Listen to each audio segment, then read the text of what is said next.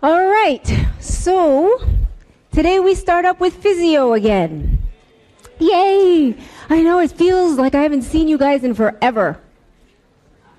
It's been 2 months, but feels longer than that. You miss me? I miss you too. But I don't know if you're going to say that when it's 4 o'clock and we still have one more hour to do. We're going to do 3 hours of physio today. Woo! And then one more tomorrow, and then I'm done. Yeah, so it's quick, quick, quick. One thing I wanted to say that you're going to need for this section is your drug list, okay? Aww.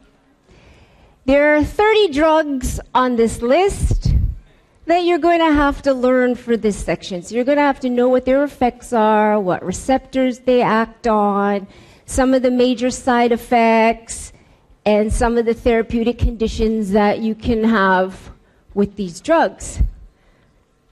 Doable? No? No? Yes? No? This should be posted. Yes, it is posted. So, and then it's also incorporated into your lectures, so it's there. So we can do this, right? Yeah? I'm still hearing some no's. So come here for me. Yeah, just come here for me. Come here for me. Jerry? All right, Jerry. Just to put it... All right, Jerry. Grab this page and keep walking. Keep going. Keep going.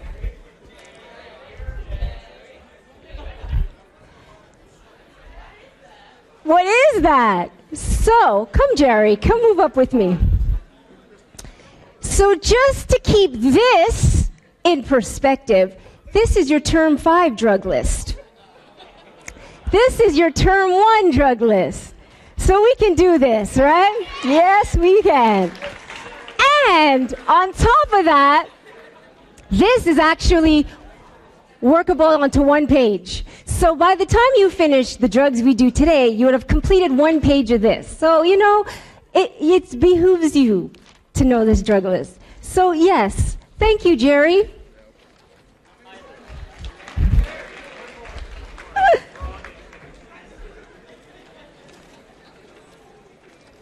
All right.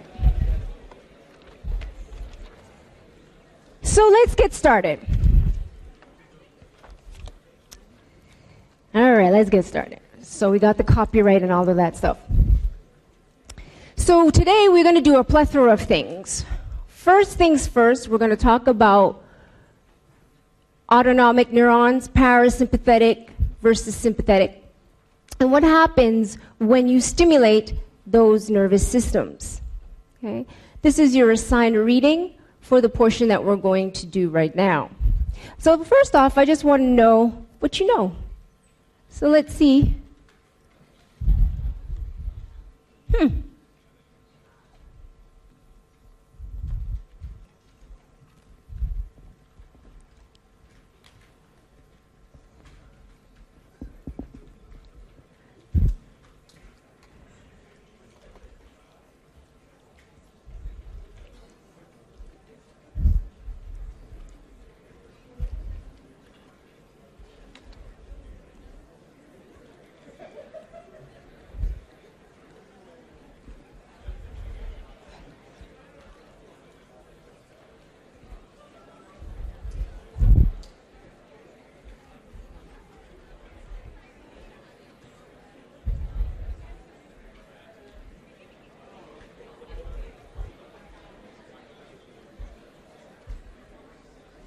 All right, so which receptor type is found on the chromaffin cells of the adrenal medulla? Let's see what you've chosen.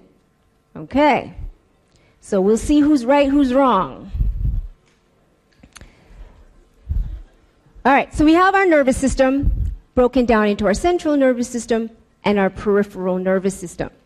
Now, our peripheral nervous system is further broken down into sensory and motor divisions. And it's our motor division that are made up of our somatic and our autonomic nervous system. Now, our somatic nervous system is voluntary. It's going to relay information mainly from the skin and the skeletal muscles. The autonomic nervous system now is the involuntary nervous system, and that's going to relay information to other internal organs. And it's our autonomic nervous system that's further broken down into our sympathetic and our parasympathetic nervous systems. Now, on this slide, you see peripheral nervous system is referred to as PNS. Moving forward, anytime you see PNS, it's in reference to the parasympathetic nervous system.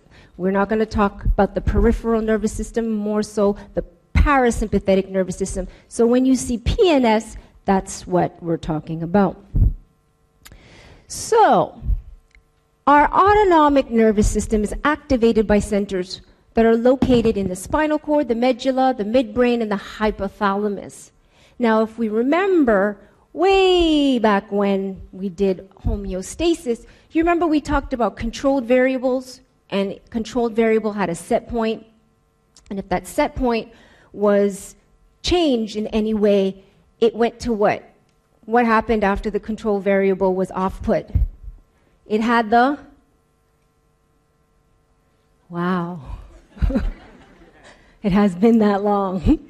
Remember, it had the sensor, and then the sensor sent that information to the comparator, integrator, good. And then after that, we had changes that were effected by our effectors. Well, this is part of this autonomic nervous system process.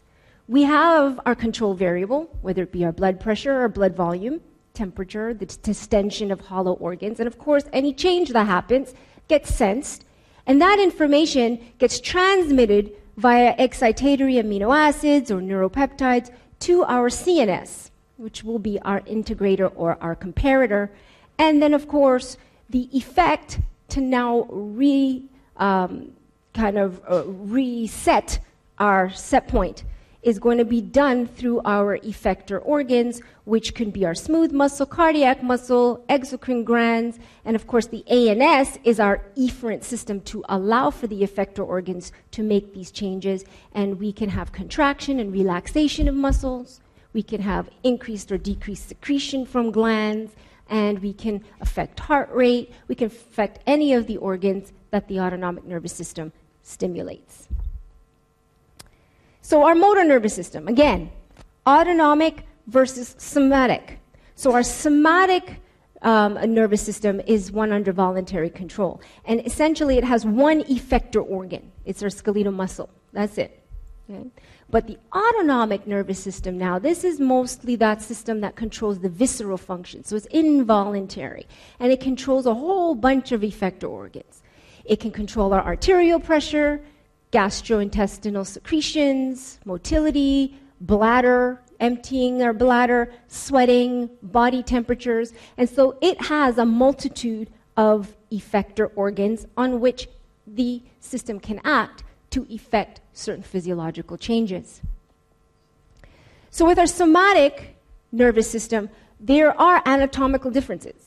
Now in the somatic nervous system, there's one nice long neuron that goes straight from the CNS to the effector organ, which is our skeletal muscle. Okay, that's it. And it's very highly myelinated.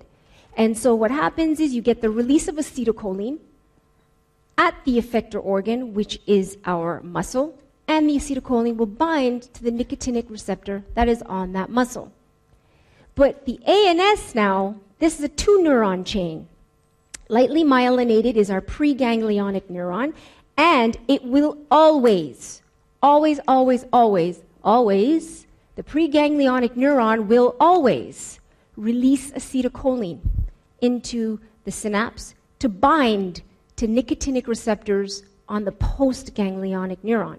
And the postganglionic neuron is unmyelinated, and it will extend to your effector organ, wherever it is and whatever it is, and then it will then release either acetylcholine, norepinephrine, or neuropeptides, depending on which sympathetic, parasympathetic, or sympathetic nervous system is activated and again at what effector organ it is trying to stimulate. Okay. Now, ANS is divided into two divisions, the parasympathetic and the sympathetic, and they differ anatomically. Okay? And they differ anatomically on the effectors that they trigger and the transmitters that are used on these various organs. It's just like driving a car. You've got your accelerator pedal to make things go, go, go, and then you've got your brake to slow, slow, slow things down. And that's exactly what your parasympathetic and your sympathetic nervous systems are like.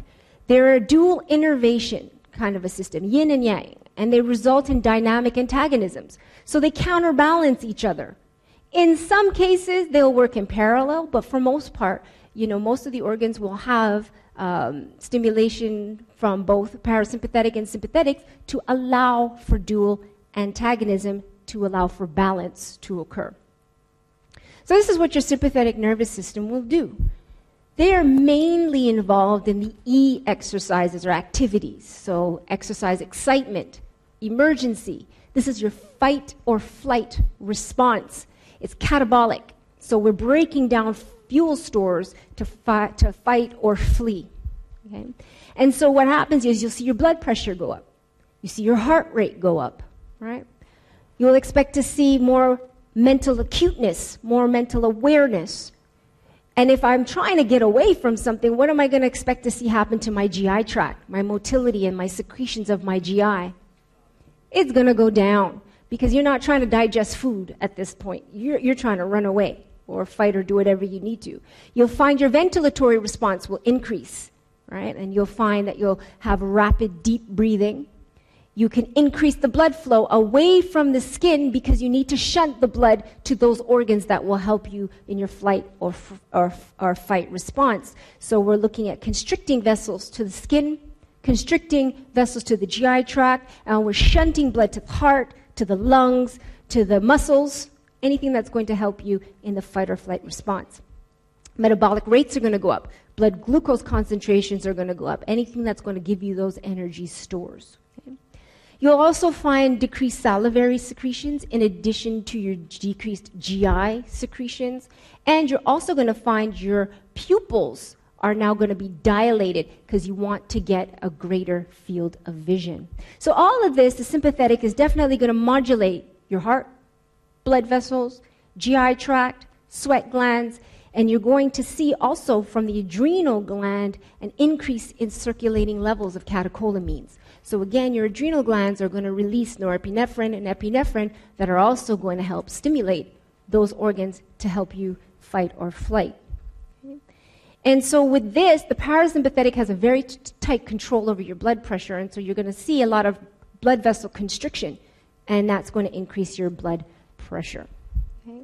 And so basically the overall goal is to make sure that the blood flow to the organs most of the organs are reduced, and flow to the muscles, heart, lungs are going to be increased. Conversely, your parasympathetic nervous system is the complete opposite. These are your D activities, diuresis, defecation, digestion. This is an anabolic system. This is the system that does all the housekeeping work. Keeps the energy levels low, it's involved in relaxation after a meal, decreases your blood pressure, decreases your heart rate, decreased respiration, but you'll see an increase in the GI motility and the GI secretions for allowing digestion and weight removal to occur. You'll see your pupils now constricting. And so here again, it's going to take over the heart rate, it's going to dominate heart activity, slowing it down, but sympathetic nervous system can override the parasympathetic nervous system during times of stress. But let me ask you this question. If I were to give a drug that blocked parasympathetic responses, what type of responses would I expect to then see? More sympathetic responses, good. And the converse is true. If I were to give a drug that blocked my sympathetic response, I would expect to see more parasympathetic responses. Good. So as we work through farm, you're going to see that as well. So with the sympathetic actions in the eye, now you have to be mindful that there are many different muscles in the eye that are going to control the constriction and the dilation of your pupil. You've got your ciliary muscle, you've got circular muscle, longitudinal muscles. But for the most part, dilation of your pupil is going to occur with the sympathetic nervous system. And what happens is you get the constriction of your meridional fibers, which are then going to allow for the opening of your pupil. But with the parasympathetic response, the constriction of the pupil occurs because you have contraction of the circular muscle of the iris. So different muscles are being acted on to allow for dilatation versus constriction. Airways. Sympathetic is going to be responsible for opening up the airways. It's going to allow relaxation through our beta 2 receptors.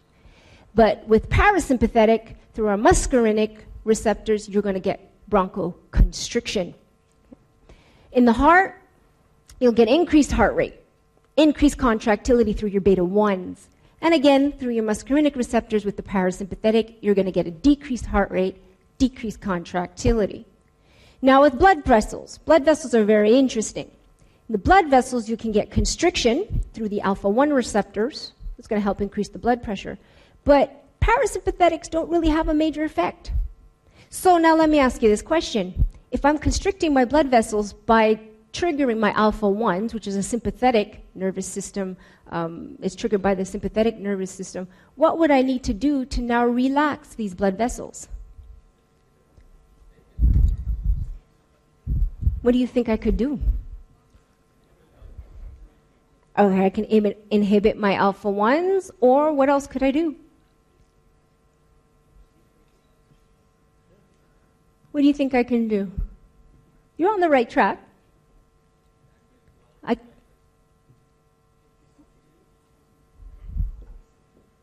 There's no parasympathetic response for constriction of, relaxation of your blood vessels. But if I trigger, if I stimulate my sympathetics to stimulate my alpha-1s to constrict, what would I need to do? I heard blocking of my alpha-1s, yes? Ah, remove my... Oh, you almost had me there. Close, but no, you got me excited there for a minute. But you're on the right track. Remove what? My sympathetic stimulation, right? And you can do that by blocking alpha-1s, right? But you want to remove the sympathetic stimulation to allow for that relaxation to occur, okay? And then you have GI tract. Sympathetics are going to relax it because at that point you're not trying to digest, you're not trying to do anything with your GI tract, but with parasympathetics, you want to increase motility, increase secretions, and get the digestive processes going. The adrenal medulla is activated by the sympathetics, but there's no activation by the parasympathetics. Bladder. Bladder is an interesting one, and we're going to talk more about that later, but you've got the relaxation of the walls, which is involving the filling of the bladder is controlled by sympathetic, and micturition, which is the process of expelling the urine, that is controlled by your parasympathetic nervous system. And genitalia, you've got ejaculation, sympathetic, and erection, parasympathetic, and if you fail to remember that, there's a little bit of a mnemonic called point and shoot. PNS for erection, and sympathetic for ejaculation, right? You won't forget that. But this is physiology. There is always an exception to the rule. Never fails. And so here again, we've got most of our organs having dual innervations, most of them, except for these. So you'll find your vascular smooth muscles, sweat glands, our piloerector muscles. We know what our piloerector muscles are? Yeah, a little goosebumps thing there. Yeah. Liver, adipose tissue, and our kidney, all of those are just stimulated by the sympathetic nervous system. And then we've got our gastric and pancreatic secretions and our lacrimal glands that are stimulated by the PNS only. Okay. So now let's look at the physiology of the ANS. So now we're going to look at our receptors and the neurotransmitters that are involved in the various nervous systems. Okay, we're going to be looking at cholinergic and we're going to be looking at adrenergic aspects of it. But the first thing you need to do, and again, and I stress and I stress and I stress in physio, is terminology. Very important. So when we look at this picture here, you'll see that this neuron is our preganglionic neuron. Yeah? Good. This neuron here is our postganglionic neuron. Now, our preganglionic neuron is presynaptic to our postganglionic neuron. And our postganglionic neuron is presynaptic to our effector organ. Okay? So you have two synapses, and you can have two presynaptic neurons, depending on where you are in the chain. This is presynaptic neuron to the postganglionic neuron, and this is the presynaptic neuron to the effector organ. And so your effector organ is postsynaptic, and your postganglionic neuron is postsynaptic. So you have to be mindful of where you are in the chain and what the question is asking. So if they say, what is going on at the presynaptic neuron at the skeletal muscle? Well, you know that the postsynapse, the effector organ, is your skeletal muscle, and then the presynaptic neuron is your postganglionic neuron. Yeah, you see how the terminology is working there? Yes? No? All right. Okay. So with that being said, now we can look at how our chains line up. So our first system is the somatic nervous system. One single motor neuron from the CNS straight to the skeletal muscle. It's got a nicotinic receptor. Now, if you look up on the screen, the skeletal muscle has a nicotinic receptor, and you'll see that the postganglionic neurons all have nicotinic receptors. Are they the same nicotinic receptor? They're not. Very similar, though. Share a lot of the same characteristics, but they're not the same receptor. The skeletal muscle is what's called your neuromuscular junction nicotinic receptor, so it's your NM, as in Mary, or N1. And then your nicotinic receptor that's on the postganglionic neuron is your N2 or your NN, as in Nancy. So they're very similar, but they're not identical, which makes it very important to know, because this is going to be important when you're dealing with pharmacy and drugs, because there may be some drugs that might affect one receptor over another. Okay? So we've got one straight long chain for somatic. We have the nicotinic receptor at the skeletal muscle, and the neurotransmitter that is released is acetylcholine. Now we move into the synaptic and parasympathetic nervous systems, and these have two chains. Okay, preganglionic neuron and our postganglionic neuron. And as you learned in anatomy, that the sympathetic will have a short preganglionic chain and a long postganglionic chain, but that's reversed for parasympathetics, where they have a long preganglionic chain and a very short postganglionic chain. And so what happens is, let's look at parasympathetic first.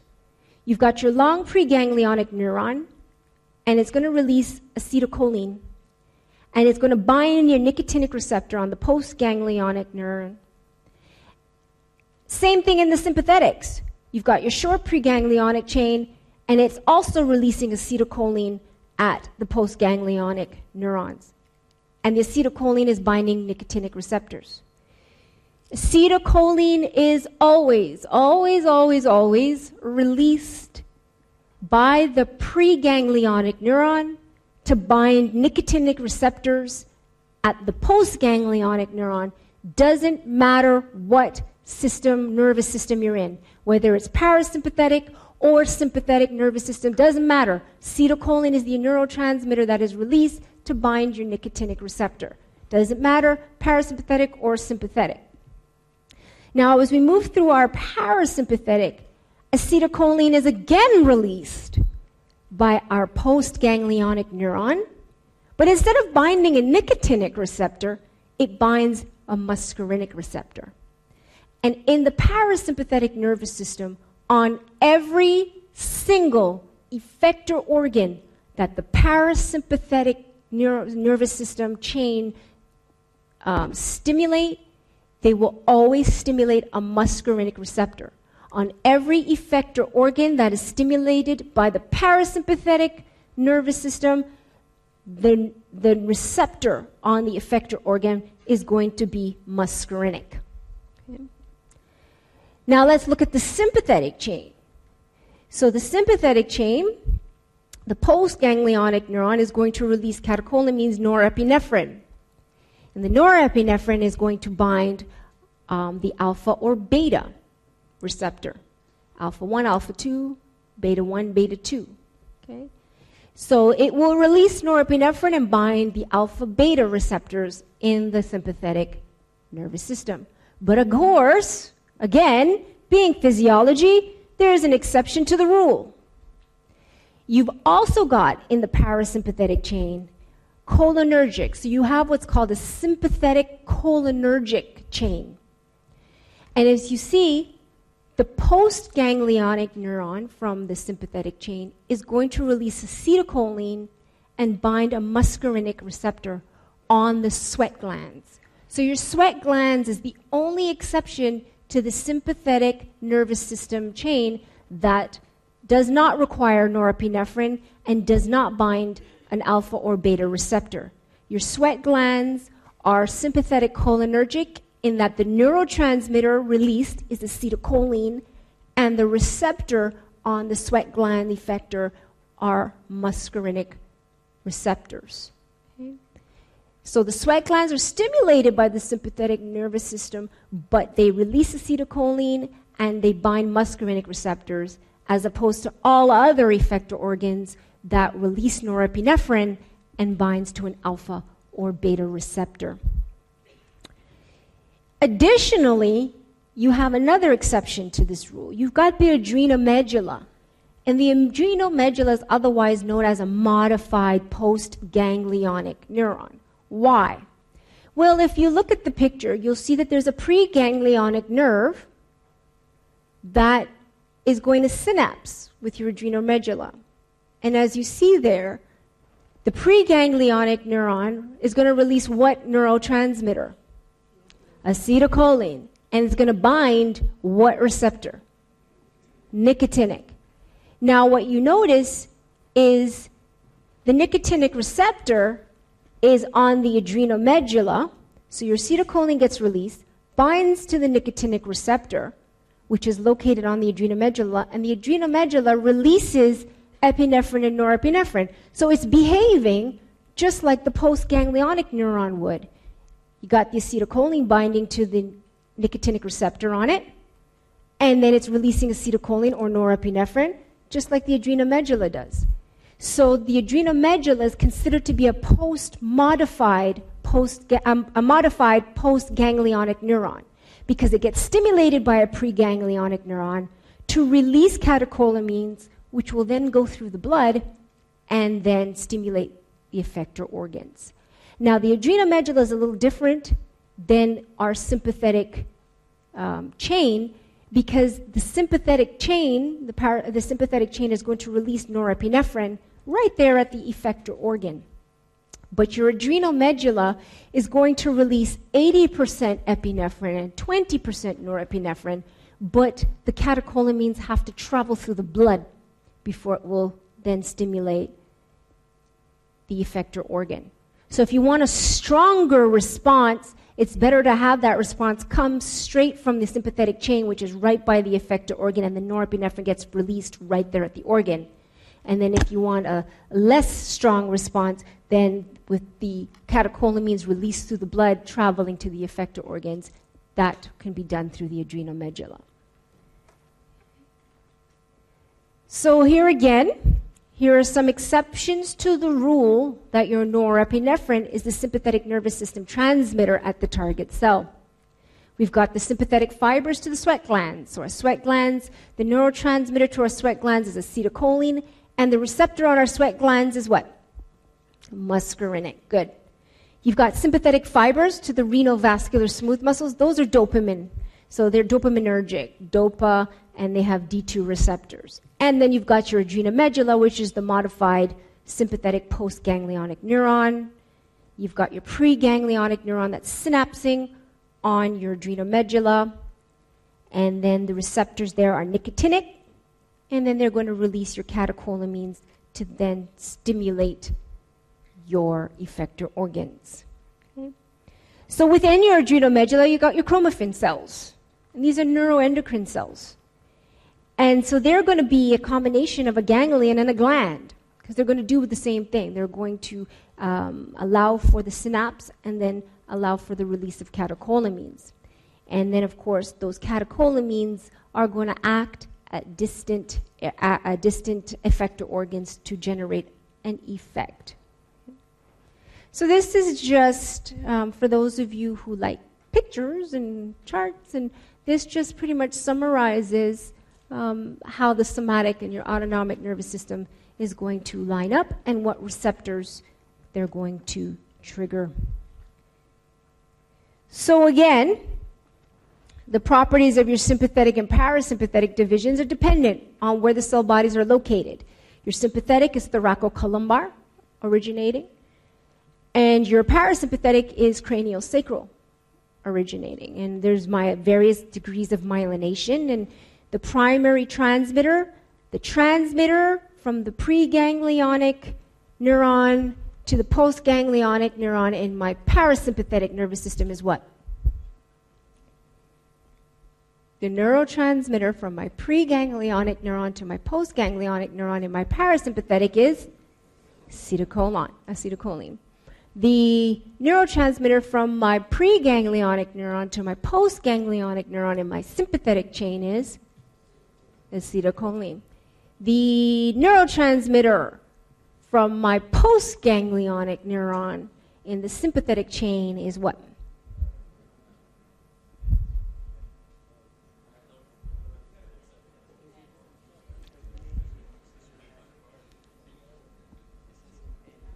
What do we think? Norepinephrine? Sure about that?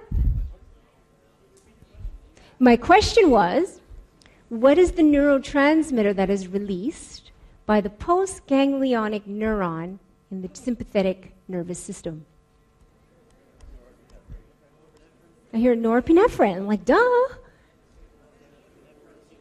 You haven't asked me what my effector organ is yet. See, that would change your answer, right?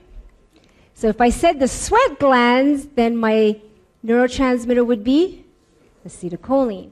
But if I said my heart, then we're dealing with norepinephrine. So don't forget that you do have one chain that is a cholinergic neurotransmitter. All right. So the receptors on my postganglionic neuron in my parasympathetic nervous system is what?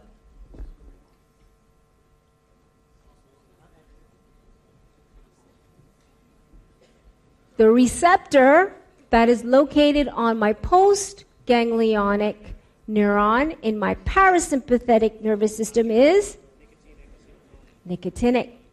The receptor that's found on all effector organs of my parasympathetic chain are muscarinic. And the receptor on the postganglionic neuron in my sympathetic chain is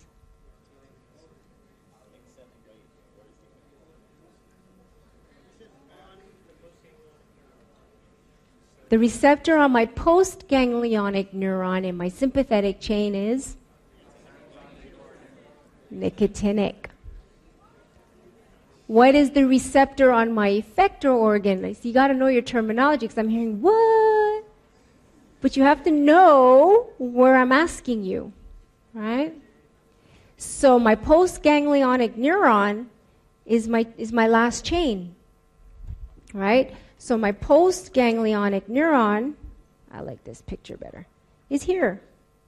So I'm asking, what's the receptor on my postganglionic neuron? We're talking these, nicotinic. Okay? What is the receptor on my effector organ stimulated by my sympathetic? Then we're talking these, Okay?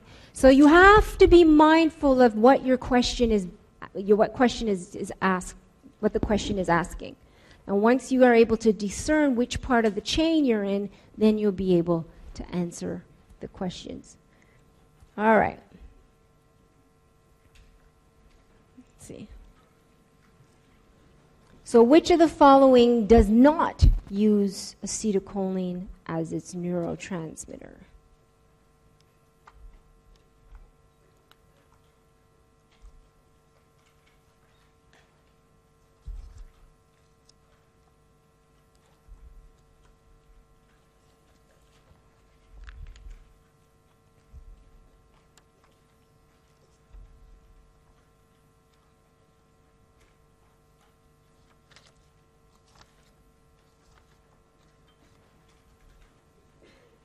And what's another way I could have asked this question?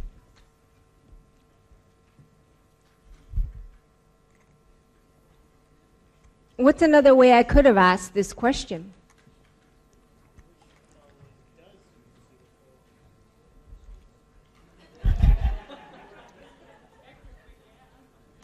What's another way I could have asked this question? Which uses norepinephrine? Right? Which of the following uses norepinephrine as a neurotransmitter? Which of the following does not use acetylcholine? Right? And so which of the following does not use acetylcholine?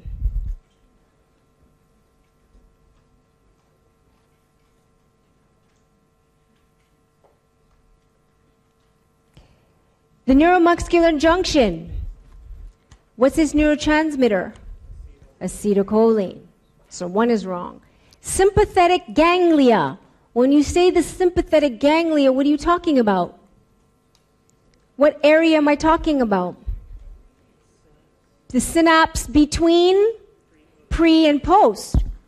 What's the neurotransmitter released from pre to post? Acetylcholine. So the 23% of you? Mm-mm. And it's the same answer for the parasympathetic ganglia. Because again, between pre and post for parasympathetic, again, that's acetylcholine that's released. Sweat glands, well, we know that's acetylcholine, that's our exception. And so when we talk about vascular smooth muscly vectors, the vascular smooth muscle, those are the blood vessels that are now running through our smooth muscles. Those are going to be triggered by our betas and our alphas, okay? So those are going to be triggered by our norepinephrine. All right, so again, we need to be mindful of where our receptors are. On our ganglia for parasympathetic and sympathetic, the receptor is nicotinic. On the effector organs of our parasympathetic system, they're all muscarinic.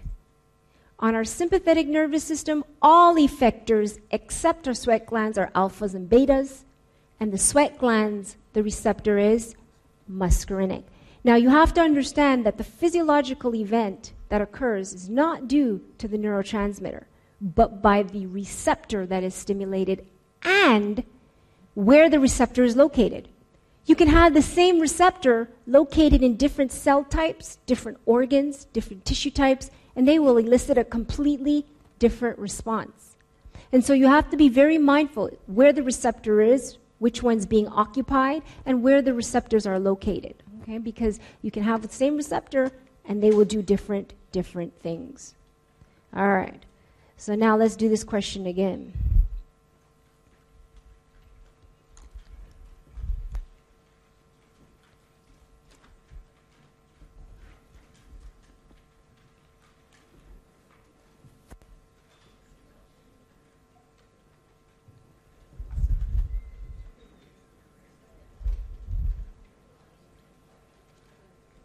All right, so we know this, right? Now, we know this now, right? I know some of you had, all right, let's see what you got. Good, because I know some of you had chosen alpha 1s, but the adrenal medulla has the nicotinic receptor. Okay. All right. So let's look at the pharmacology. Let's look at our neurotransmitter acetylcholine. So we have our cholinergic and we've got our adrenergic aspects of our system. So we know acetylcholine is released by our somatic nervous system, and it binds our nicotinic receptor at the skeletal muscle. In our ANS chain, we know that acetylcholine is the neurotransmitter that's released at the synapse or at the ganglion between our pre- and our post-ganglions. Okay?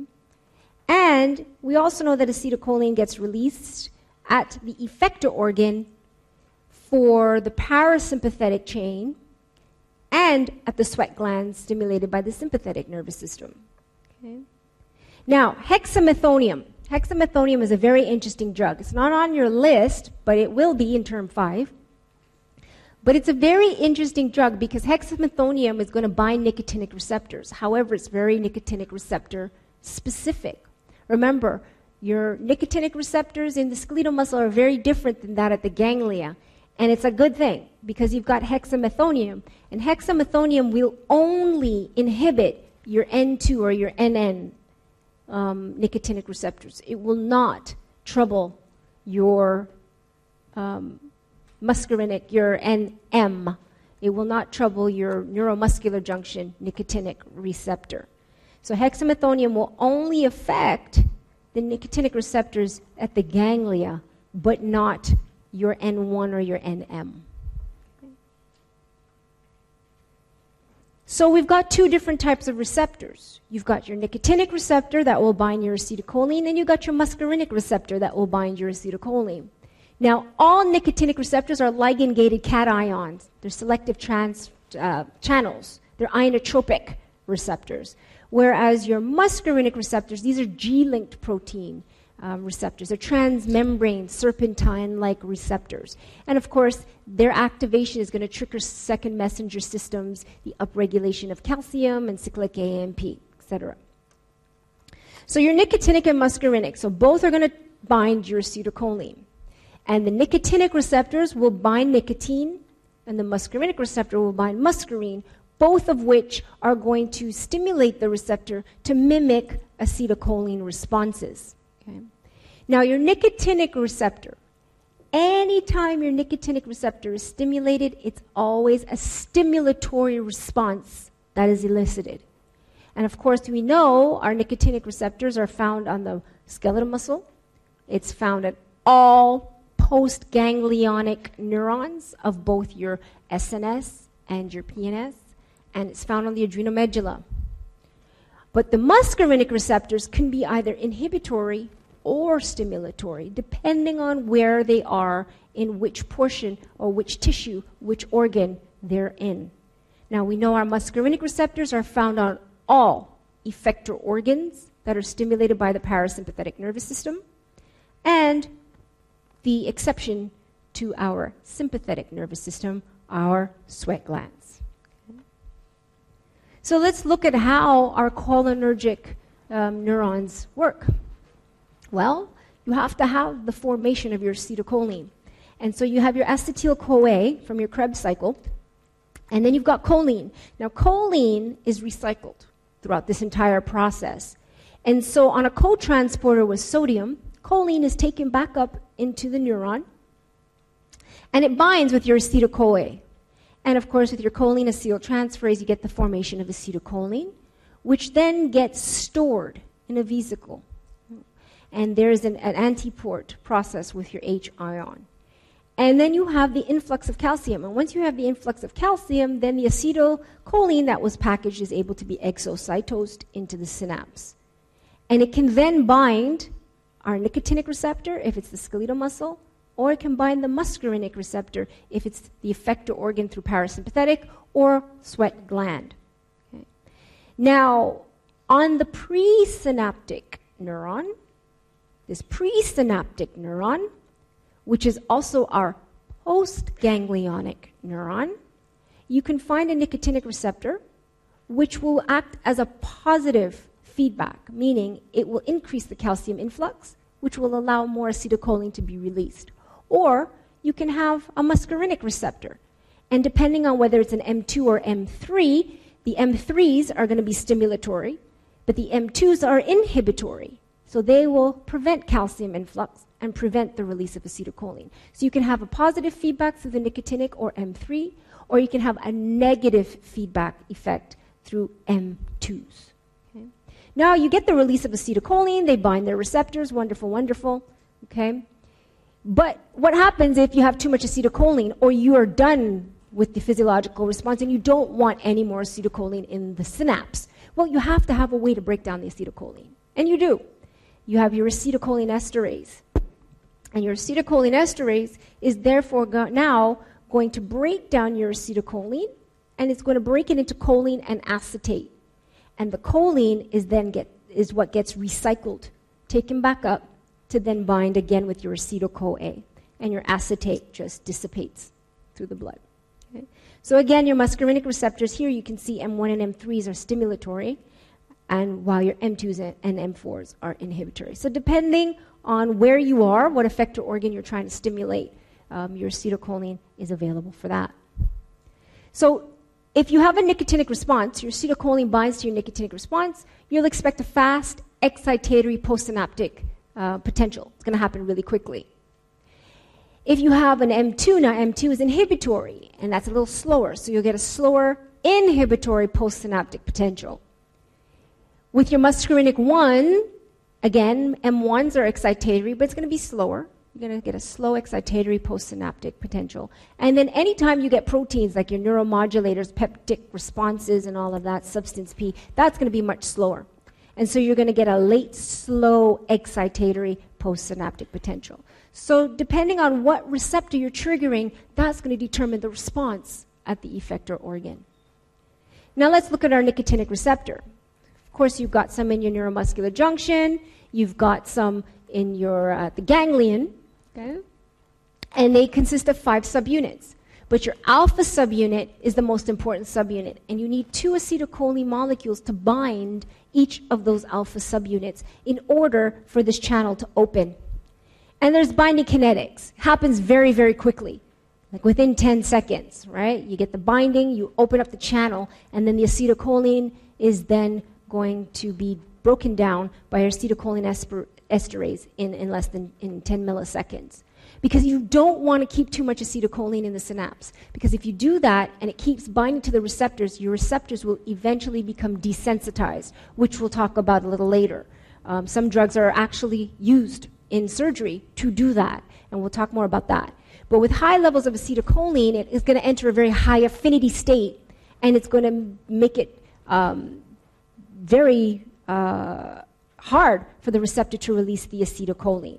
And so you want to be able to have the acetylcholine levels reduced, so you have your acetylcholine esterase available to do that so that you don't desensitize the receptors and keep them open for too long.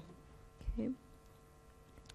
And so here again, you've got your acetylcholine binding to your alpha subunits, and then you've got the opening of your channels, and then there's sodium influx, potassium efflux, and depolarization, and your EPSP can occur. Okay. But your muscarinics now are G proteins. And of course, these are heterotrimeric GTP binding proteins that are serpentine. So they span the membrane like a snake. And they too have subunits. And again, their alpha subunit is very important. Now they can be stimulatory or inhibitory, GS or GQ or GI. And the alpha subunit is either going to be bound to the GDP, which is going to make the receptor inactive, or it's going to be bound to GTP, which is going to then activate the receptor. And then, of course, you've got enzymes, adenylate cyclase, and your phospholipase C, protein kinase C, and then you've got second messengers, cyclic AMP, DAG, IP3, protein kinase A, protein kinase C, which will then amplify your messages, and you'll get a physiological action. Okay. So here again, you've got various subsets of receptors. Okay. You've got your M1s, 3s, and 5s. Those are stimulatory. You're going to get an upregulation of calcium, phospholipase C, and then you're going to get your M2s and M4s, which are inhibitory, and you'll get downregulation of adenylate cyclase and closing of calcium. Okay. All right, so see where I am. It's time for your break, though.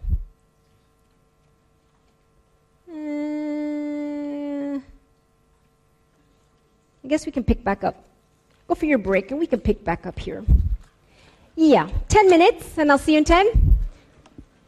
Yeah, I think we can stop here.